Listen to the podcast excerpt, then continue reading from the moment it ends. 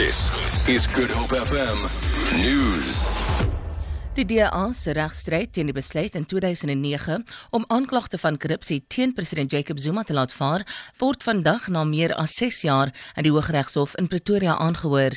Die DA wil hê die hof moet die besluit deur die destydse waarnemende direkteur van openbare vervolgings, Mokotedi Mche, tersyde stel, om dit glo irrasioneel en ongrondwetlik was. Mche het die aanklagte laat vaar omdat die besluit om Zuma te vervolg glo gemanipuleer is. Dit het gevolg nadat Zuma se regspan opnames van selfoongesprekke tussen die voormalige hoof van nasionale vervolgingsgesag, Bulelani Nguka, en die hoof van die skerpioene, Leonard McCarthy, aan Mche oorhandig het. Brenda Breitenberg berig. Die opnames staan nou bekend as die spionasiebande en het na bewering onthul dat Nguka en McCarthy saamgespan het oor die tydsberekening van die aanklagte om die uitkoms van die ANC se verkiesingskonferensie in 2007 te beïnvloed. Die DA beweer egter dat Mpeshe die verkeerde besluit geneem het omdat die spionasiebande nie die kwaliteit van die NVG se saak teen Zuma geraak het nie. Intussen wou die ANC en die nasionale vervolgingsgesag nie kommentaar lewer op die DA se aansoek nie. James self van die DA sê egter die kwessie is meer relevant as ooit tevore omdat wetstoepassing agentskappe glo steeds polities gemanipuleer word. Brenda Breitenberg, SAK nuus, Kaapstad. Die Weskaapse Departement van Maatskaplike Ontwikkeling sê hulle hoop hul vennootskap met verskeie nie-regeringsorganisasies in bendegetuisterde gebiede op die Kaapse vlakte sal tot positiewe veranderings in daardie gemeenskappe lei. Die departement tesame met die sosiale aktivis Lucinda Evans het die Polisa Abafasi Betu vroue en kindersentrum in Lavendale van stapel gestuur. Minister Albert Fritz sê die sentrum bied 'n verskeidenheid programme aan. Polisa Abafasi Betu sentrum fokus op vroue waar vroue in geweld geaffekteer is en die beskerming van kinders.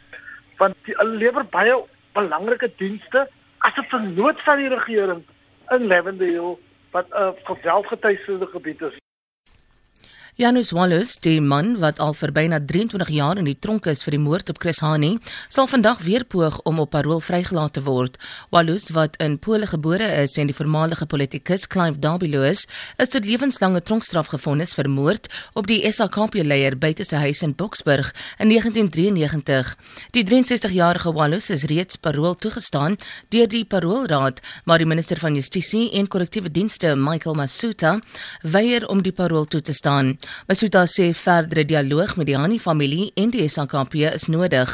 Walus gaan die hof vra om die minister se besluit om die parol te weier te hersien en dit te vervang met 'n hofbevel om hom op parol vry te laat. Dabiloos wat die vuurwapen verskaf het waarmee Walus vir Hani vermoor het, is verlede jaar op mediese parol vrygelaat. Die Universiteit van die Vrystaat hou vandag 'n vredesoptog om versoening tussen studente te bewerkstellig na verlede week se gewelddadige betogings. Die universiteit sê hulle hoop dat studente sal deelneem en dat hulle niks het om te vrees nie.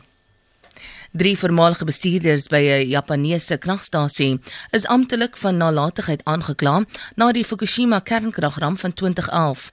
Die drietal voormalig van die Tokyo Electric Power Company is die eerstes wat voor die hof gedag gaan word oor die ramp. 'n Paneel van burgers het verlede jaar bevind dat hulle aangekla moet word wat aanklaers gedwing het om met die saak voort te gaan. Die Fukushima Daiichi stasie is erg beskadig in 'n reuse aardbewing en tsunami. Op valutamarkte verhandel die rand teen 15.87 teen die Amerikaanse dollar. Die pond kos R22.11 en die euro is R17.26 werd. Goud verhandel teen 1244 dollar en die prys van Brent olie is $26.37 per vat. Vir Groep FM nuus, Alexander Rosenburg.